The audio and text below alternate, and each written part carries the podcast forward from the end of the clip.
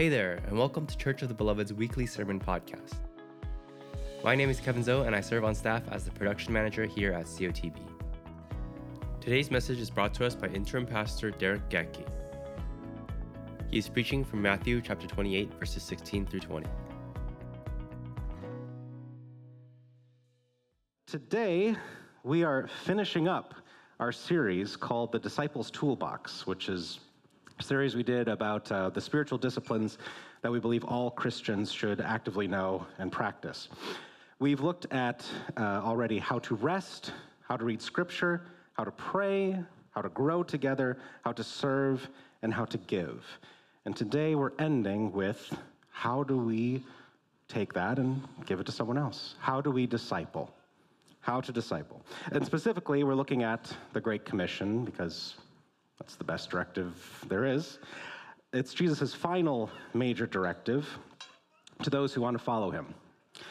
And I do want to give a shout out before I start to Brian Dye. He is the director of leader development at the Chicago Partnership, and he gave me permission uh, to share a great deal of knowledge and insight that he had shared with me uh, in this sermon today. So, Brian, if you're watching, again, uh, I'm heavily indebted to you for what I get to share today.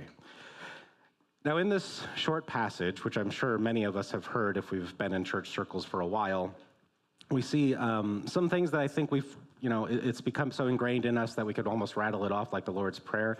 But there's a lot of profound things to catch. And so I want to take our time as we go through it and consider three major things. One, who is this for? Who is this for? Who are we supposed to be discipling and who should be doing the discipling? Two, why can we do it? Like, why are we able to do it? And finally, how do we do it? How do we disciple? So, who is this for? Why can we do it? And how do we do it? Will you please bow your heads with me in prayer? Father, uh, we thank you so much for the constant wisdom and love you have poured into our lives through Scripture, through each other, I pray, God, that you would help us hear your words today. Um, whatever notions we might have about discipleship, correct or incorrect, I just pray you would align our hearts with what you have taught. Let these words today be yours, not mine. In Jesus' name we pray. Amen. All right, I'm going to start with who is this for? Now, again, this passage, extremely famous, but I do want to start by calling some attention to some context that, uh, if you're like me, you'd probably miss, read right past. You want to get to the, the go therefore and make disciples. That's the, the part we focus on. First, I want to call out the 11 disciples. There are 11 because Judas betrayed Jesus and then um, hung himself. They're meeting Jesus in Galilee uh, the region of Galilee, specifically at the mountain to which Jesus directed them. That's how it's phrased. Earlier in the chapter, we didn't read this section, but it gives the account of the resurrection and how Jesus ran into uh, a group of women who were actually the first witnesses to his post resurrection body. And he told them to let the disciples know to go to Galilee. Now, just to give you some context, because I think a lot of us we hear these places in the Bible, that the you know Nazareth, Capernaum, Galilee, Jerusalem, and we point at a map and say eh, it's around there, you know. Um, but Galilee, the region of Galilee, uh, is north on the northern section of the map, and the resurrection took place where Jesus was crucified, Jerusalem, which is on the southern side of the map. Galilee is the region where most of the disciples actually came from. It was typically gathered around the Sea of Galilee, if you've heard of that. Uh, to give you an idea of how far apart these regions on the map are, Nazareth is about 70 miles straight north from Jerusalem. That's if you just go as the crow flies, if you just walk straight from one to the other. Now, that translates, again, no cars, very few horses, to about four to five days of walking. So if Jesus is sending his disciples to Galilee, he's telling them, I want you to walk for about a week, and I'll see you when you get there. But that's a straight shot journey through Samaria, which there's a whole can of worms I could open up there about the, the racial tensions between Israel and Samaria. Uh, but suffice to say, most Jewish people would not go the straight way, they would go around. Uh, there were two different paths on either side, and that would take anywhere from five to six days. So you were looking at a full week of travel. Why would Jesus call his disciples to Galilee? He was just resurrected in Jerusalem. And I know some of us, if you're like me, traditionally we hear the Great Commission and we imagine this is exactly what Jesus said, and then the next thing is the ascension. It's not actually the case. The ascension takes place in Bethany, which is a suburb of Jerusalem, which means Jesus called them all the way up to Galilee to give them this, and then at some point called them all the way back down to witness the ascension. I know this because of Luke's account is the one that touches on the ascension. Luke chapter 24, verses 50 through 51. And they, he led them out as far as Bethany, again, suburb of Jerusalem, and lifting up his hands, he blessed them. While he blessed them, he parted from them and was carried up into heaven. Luke continues his account in his second book of Acts, chapter 1. And while they were gazing into heaven as he went, behold, two men stood by them in white robes and said, Men of Galilee, why do you stand looking into heaven? This Jesus who was taken up from you into heaven will come in the same way as you saw him go into heaven. Then they returned to Jerusalem from the mount called Olivet, which is near Jerusalem, a Sabbath day's journey away. Why am I telling you all this? Okay, put on your history nerd glasses for a moment, okay? Uh, the idea that King Solomon, after he died, the kingdom of Israel split into two kingdoms. Uh, there was the North Kingdom, which is identified as Israel, and the South Kingdom, which is recognized as Judah. Judah basically stuck with the line of David. All the kings were heirs of the Davidic line. The Northern Kingdom went with other guys, usurpers, some people would call them traitors. Uh, and eventually, neither kingdom ended up well. They all they both got subjugated, they got overthrown by foreign powers, but throughout the, the Old Testament, if you read through the accounts of kings, the kingdom of Judah has a number of kings whom the Bible says did right in the eyes of God. Some did evil, but some did right, about roughly half. The kingdom of Israel, the northern kingdom, all of them were called, were said to have done evil in the eyes of God. Every single one. So by the time of Jesus, what remained of Judah was seen by the people of the time as the good kingdom, and the northern region, which is where Galilee was, was seen as the bad kingdom. Galilee was seen as a land of brokenness and failure, what us modern day folks might consider the bad part of town, or whatever state makes you go like this. I know Florida is a popular one. but all 11 disciples who are here for this account were from Galilee. Do you want to guess which disciple the only one that came from Judah was? Judas. Judas was the only one who came from the good kingdom. So, why did Jesus make a point to call them back home? Again, a, a, full week's journey up just to bring them back. Why did the angels in Acts make a point to call them men of Galilee? I could conjecture about practical reasons, like just thinking about it, is like maybe Jesus wanted to get them out of town while the heat died down over the resurrection. You know, you know the, the, the Pharisees at this point were claiming that they had stolen the body, so maybe it's just like, ah, oh, let's get out, let the heat die down. But I think from a practical, re- from a true reason, from a biblical standpoint, I think what was happening was Jesus was trying to actively remind his disciples and everyone who would read this account later. The book of Matthew was primarily aimed at a Jewish readership, so people for whom these realities of geography were very important. I think he was trying to remind everyone that the people he discipled and he built up to lead his church were the opposite of what everyone would have expected. They were from the bad kingdom. They were from Florida.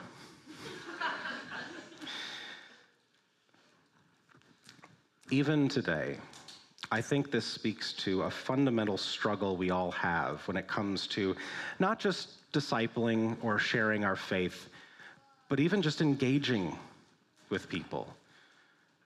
This speaks to the concept of tribalism. The good kingdom people are the ones we naturally like, the ones we agree with, the ones we get along with, the ones we potentially look up to and admire. Bad kingdom people, they're the ones we don't naturally like, the ones we disagree with, the ones we maybe look down on. The bad kingdom people are the ones who we think they could never be a Christian. Why, why would I bother sharing my faith with them? I'll just get argued out, chewed out, pushed out. Or possibly worse, they're the people we look at and think they could never be a real Christian. Not like me. I've got it all together. I know the stances to take. Good and bad could mean any number of things. It could be geography, it could be just your association with where people come from, but it could be stances religious versus secular, moral versus loosey goosey, nerds versus jocks, polite versus rude, conservative versus liberal, or whatever denomination you like versus whatever denomination you don't like. In the eyes of God, there is no good or bad kingdom. It's just His kingdom and everyone that's not in it. Whenever we start separating people, including ourselves, into categories of who is more fit for discipleship or worth our time, uh, we forget the reality that everyone is in the same boat without Christ. It, yeah, it might be easier to get along with certain folks because of their political stances or their personal preferences or what TV shows they watch. But what does that matter in the span of eternity? The only category we should care about is saved or unsaved. Do they know Jesus or not? That's it.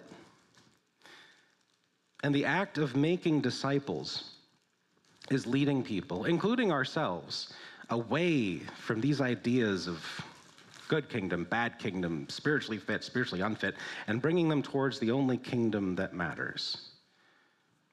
And ultimately, it's King who makes all things new. So, this call to discipleship, it's not just for the people we like, it's not just for the people we get along with. We have to look at the folks on the other side of the fence. The discipleship's for them too. On the flip side, we as believers are all called to disciple, regardless of ability or training or pedigree or whatever. I know some of you might be like, whoa, wait, what? I, am not equipped for this. Well, hold, hold on, give yourself some credit. I know this because of a very strange call out that Jesus, uh, that Scripture makes. Matthew 28, verse 17. The disciples come to the mountain, they see Jesus, and it says, And when they saw him, they worshiped him, but some doubted. I don't know if any of you have ever caught that or wondered what that means. Like, um, I, there's been times when I've looked at it as like they doubted this was Jesus. They doubted he was alive again. That's he's right there. I don't I don't know what you do with that. Isn't it weird to call out that some of the disciples doubted? And again, it, it says the 11. We're not saying that there's like 500 people at this point. And these guys just made a five day journey to see their newly resurrected Savior in the flesh. So to some degree, they, they believed they were going to see him. Otherwise, I don't know why they would travel that far. How could they be doubting anything? I want to give thanks to uh, fellow elder Michael Morgan for calling this out for me. Uh, the word used here for doubt is only used one other time in the New Testament, and it's when Peter attempts to walk on water and he starts to sink. And when Jesus pulls him out of the water, he says, Why did you doubt? It's the same word being used. So in both of these instances, I think we can, under, we can start to see what is actually being said here. Of course, Peter knew mentally, knowledge-wise, that Jesus could save him. Otherwise, he wouldn't have walked on the water. if he was doubting Jesus' ability, he wouldn't have tried. Just like the disciples here, I believe, they, they knew Jesus was resurrected, they were seeing him. They clearly believed and knew who he was, the Son of God. I don't think that's what they were doubting. I think what this is referring to is what was in their hearts. Headwise, yes, I get it, I got it, Jesus is Lord. But I think they were doubting the future. What, what does this mean for us? What is, the, what is Jesus going to ask of me? What if I do it wrong? What if I screw up? What if I do it, don't do it well enough? And yet Jesus calls them all the same because we see this verse saying that they doubted and he gives them the commission anyway. Knowing full well that, yeah, they might be scared, they might screw up, but he calls them anyway. So, how, how does this work? How can this be?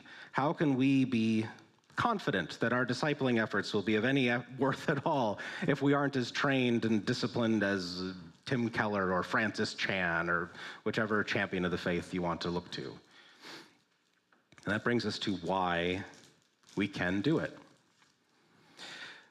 First off, I want to call out Jesus starts the Great Commission with a very important clause Matthew 28, verse 18. All authority in heaven and on earth has been given to me. And then he follows it up with, Go therefore and make disciples. And we'll get to the rest of the commission in a bit, but what about that phrase? We are to make disciples because Jesus has all authority in heaven and on earth. Jesus is basically saying, I'm the boss, what I say goes, and it's because of that that I'm charging you with making disciples.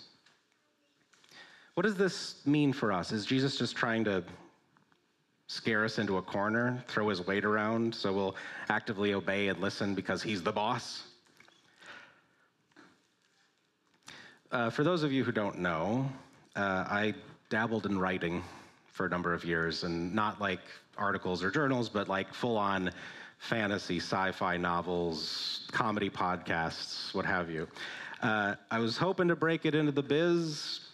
Maybe I'll try again someday, I don't know. Um, but when you sit down to write a good story, there's a couple different ways you can come, you can come at it from. Now, Stephen King, very popular writer, his method is he literally just gets an idea, he sits down, and he just goes. And he, he, has, he, he has no idea where he's going to go. He doesn't know where it ends. If you've ever read a Stephen King novel, you're like, oh, yeah, I get it. you had no idea what you were doing. but it, it comes to some sort of fruition that's like, oh, it's interesting. Me, I had to go with an outline approach. I'd like plan out the story, figure out beginning, middle, and end, build the world, figure out the characters. But I especially had to get the ending. I needed to know where I was going. And as I wrote, things would change. I'd shuffle events around or rewrite sections or cut stuff, add stuff, whatever. But an interesting thing happens when you really get into the groove of writing is your characters do have a mind of their own. Like the personalities, yeah, you maybe you maybe formed them, but once you, they start talking, it's a very weird experience to have voices going back and forth in your head, and you're like, yeah, that's what would naturally be said. You kind of let them navigate themselves a bit as the story goes on, but as the author, I always had the ending in mind. And in that regard, no matter what the characters did, I knew where they were headed, I knew where I was guiding them, and ultimately, I knew what was going to happen, and I was going to make it happen. The ending did not rely on them, it relied on me. What I believe Jesus is saying here is I am the author of all existence. Through my life, death, and resurrection, I have secured an ending for those who love and obey me that will blow you away It'll make everything worth it. Everything that you're struggling with now, everything you're afraid of right now, the endings, it's going to be worth it, guys. Therefore, go and make disciples. Paul touches on this idea in Romans chapter 28. And we know that for those who love God, all things work together for good, for those who are called according to his purpose. For those whom he foreknew, he also predestined to be conformed to the image of his Son, in order that he might be the firstborn among many brothers. And those whom he predestined, he also called. And those whom he called, he also justified. And those whom he justified, he also glorified. He's the one writing your destiny. We are all characters in God's story. And while it's our responsibility to obey what he says, to adhere to what he's given us to do, the results are in his hands. You think Peter's sermon in Act 2, the one that kicks off in Pentecost, was successful because he was a great speaker? Because he'd had eight years of seminary? He, didn't. Um, as written, it's maybe five minutes long, and in the middle, he tells the crowd, Hey, that Messiah you were waiting for? Yeah, you killed him. And yet, 3,000 people respond, I want more of this. You can't tell me that was Peter's skill. You can't tell me that was Peter's experience. There was something else going on there. And what I believe Jesus is saying is don't be afraid. I've got this. I am going to be the ultimate discipler, and the stuff that you do, please do it to obey. I want to work through you, but you are not the determinant of someone's salvation. But that isn't enough. Just knowing that Jesus is in charge, it's not quite enough. Any king can make a declaration that benefits you, but what comfort is that when you're struggling? With your self worth, if you're heartbroken, if you're not sure if anyone loves you. If the president somehow gave an executive order that cleared all of our debts today, student loans, mortgage, whatever, that might give you some hope, right? That might give you some sense of like, okay, I got this, I got this. But there's that inner struggle, there's that inner questioning of ourselves. So Jesus gives us another promise at the end of the commission, Matthew 28 20. And behold, I am with you always to the end of the age. Jesus promises the ending secure, but also we are never alone. Never. He's with us always. Think about um, marriage vows, which is appropriate given how Jesus and the church are compared to a husband and wife throughout the New Testament. What are the vows? Something to the effect of I take you to be my wedded wife or husband, to have and to hold from this day forward for better, for worse, for richer, for poorer, in sickness and in health, to love and to cherish, till death do us part. We are going to go through ups and downs. We are going to have good times and bad, sickness and health, better and worse. But Jesus has vowed to be by our side through it all. And at the end, his vows are a little different because death won't part us. He's conquered death. That's not in the game plan. So, when it comes to discipling, sharing your faith, when that fear rises, when that uncertainty of, do I know enough? Can I answer the questions? Am I going to be ready? Remember that. Jesus is with you every time you share the gospel. Jesus is with you with every meeting you have with someone you're discipling. Jesus is with you every time you so much as mention his name. And the results are something he's writing, not you. I hope that can alleviate your fear of all the what ifs or the, but what, a, what about this that I don't know that well? But it will only alleviate your fear if you can really, truly believe it. And that takes time, that takes struggle, that takes faith. But now that we have seen who we should disciple, who is called to disciple, and why we are empowered to do it, how do we do it? What does it look like on paper? What's, what's the practical application of this? All right, this is what everyone's waiting for. This is the meat of the commission. I'm going to focus on four major directive words that Jesus gives us go, make, baptize, and teach. The first thing Jesus says is, Go, therefore, and make disciples of all nations. Again, all nations, that idea that we should have no prejudice about who we share the gospel with, who to disciple, who to do life with. The emphasis is placed on us to go find others, not wait for them to come to us. I know that's, uh, for some of us, that's a little Oh, wait, wait, wait, wait. I, hold on. Let's let's slow down. But look at what Jesus did. How did he live his life? Jesus was constantly on the move, and he was actively seeking people to teach and disciple. He called the 12 to him, not the other way around. Every time you see Jesus interacting with people, when people are coming to him, it's usually like, please give me healing, please help me with this problem. But when it comes to teaching, Jesus is the one calling out to them.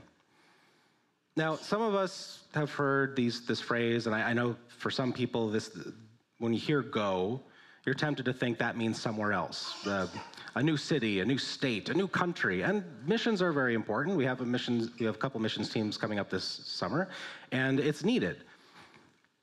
But Jesus never went beyond the region of Israel, focused mostly in Galilee and Jerusalem and the areas in between. Again, it's about maybe 90 mile radius, or uh, yeah. You don't have to go far to find people who need Jesus. What this is saying is you do have to look for them. Look to your left. Look to your right. Now slide, slide, up. Each of those people need Jesus and you were on the left or right of someone else, so you need Jesus too. This whole idea of going to find people. Yeah, active. It's an active verb. It's saying we need to look for folks who need discipling. We need to look for people to share our lives with, with our hearts with, the gospel with. But sometimes that is people sitting next to you in a church.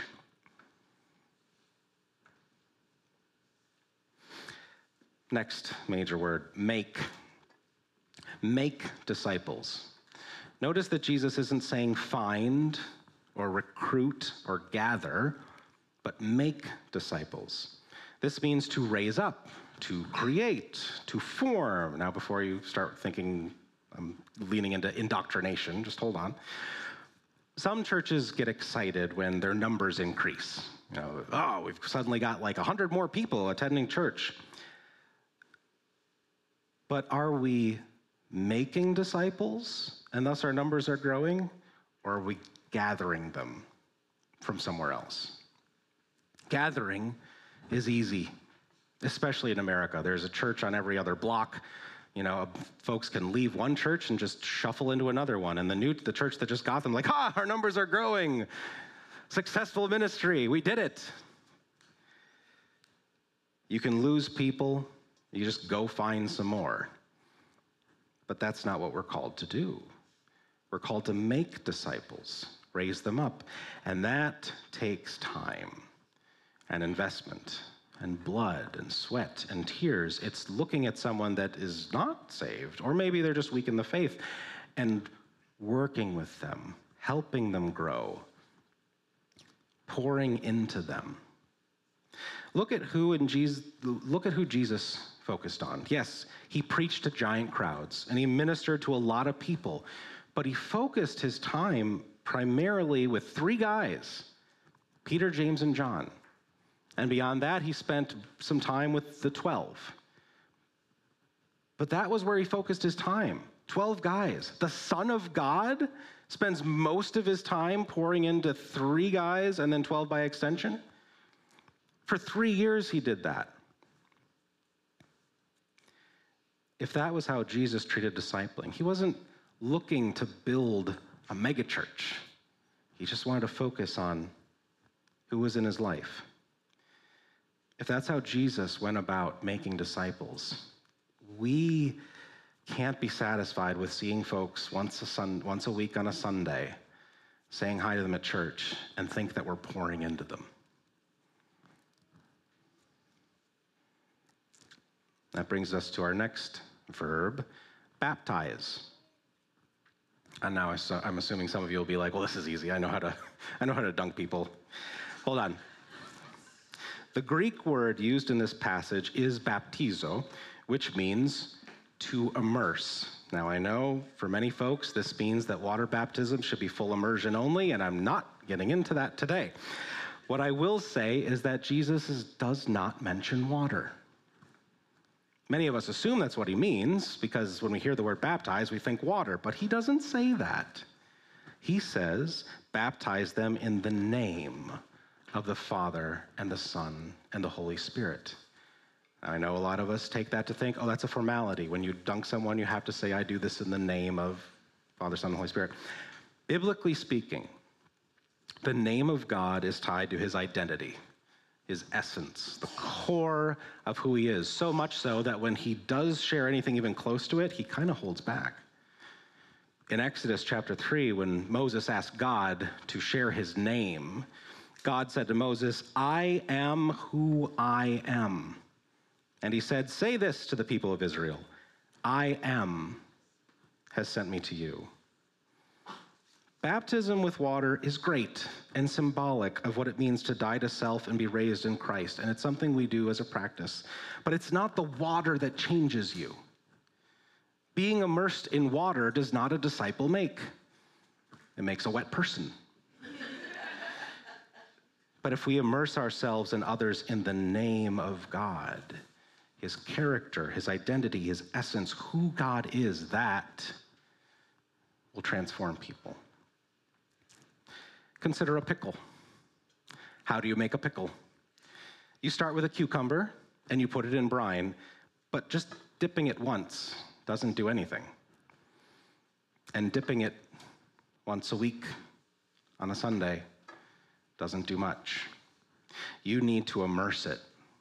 You need to soak it in the brine for days on end. And it's only after that time, that concentrated juice gets in, that the cucumber becomes something else. And only if you try to call a pickle a cucumber, people would look at you funny. So, discipling takes time and immersion in the Father, the Son, and the Holy Spirit. It takes, we have to do it through prayer, through scripture, through worship, all the disciplines that we've been talking about. But that immersion is what we need for ourselves and for the people we're discipling. And the best way is the Jesus way living together, walking with the people you're discipling, spending time together, praying together, talking about God together, calling each other up late at night when you're having a problem. Immerse yourselves in each other's lives and let God work through you both. Let those you are discipling see you live your faith, be with you as you live your faith. I'm going to end with the final verb teach. This is the step most of us, I believe, hone in on when we think about discipleship. Uh, we, we consider, we think of discipleship programs as like, okay, we're going to meet like once a week. You're going to sit me down. You're going to take me through scripture, kind of like a mini seminary. And as we, once I've learned some gospel, I'm discipled. The focus, though, in that model is head knowledge not heart knowledge, not change. And notice the focus that Jesus puts on this step. Matthew 28 20a, teaching them to observe all that I have commanded you. Of course, theological knowledge is great and helpful, but Jesus wants us to focus on teaching people to obey him. Not necessarily know the history of Israel inside and out which kingdom was good or bad, for example. That's probably not very useful to know. The danger of focusing on teaching is that we prioritize learning the Christian faith rather than living the Christian faith. And all of us are at different levels of knowledge, and we always will be, as were the disciples. Peter, James, and John, they were the ones who spent the most time with Jesus, but all 11 we're charged with making disciples. Jesus isn't calling you to be the most educated or, the most capable or even the most successful. All he's saying is just take what you've received, live it out, and pass it on. What have you received? just bare bones gospel. You know Jesus is the Son of God, died and rose again. Live it out and pass it on. Did you memorize the Ten Commandments? You know all 10 by heart? Great. Live it out, pass it on. Did this sermon series help you? I hope it did. If it did, great. Live it out, pass it on. There's a phenomenal account in John chapter 1. Uh, Philip um, goes to his friend Nathanael. All he knows is where Jesus is. And he says, Hey, come see this guy. That's all he had. But he lived it out and he passed it on. And Nathanael got to meet Jesus. So, however much or little you think you have to share in a discipling context, just use what you have. Give Jesus the five loaves and two fish that you have and see what he does with it. And yes, let's keep learning, let's keep growing, let's keep getting closer to Jesus, but never stop living out what you have and passing it on.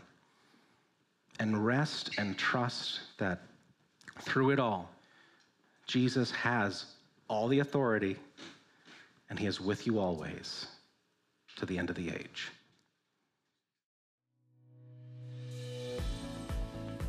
Thanks for tuning into this week's COTB Sermon Podcast. For more info or to connect with us online, you can find us at cotb.life.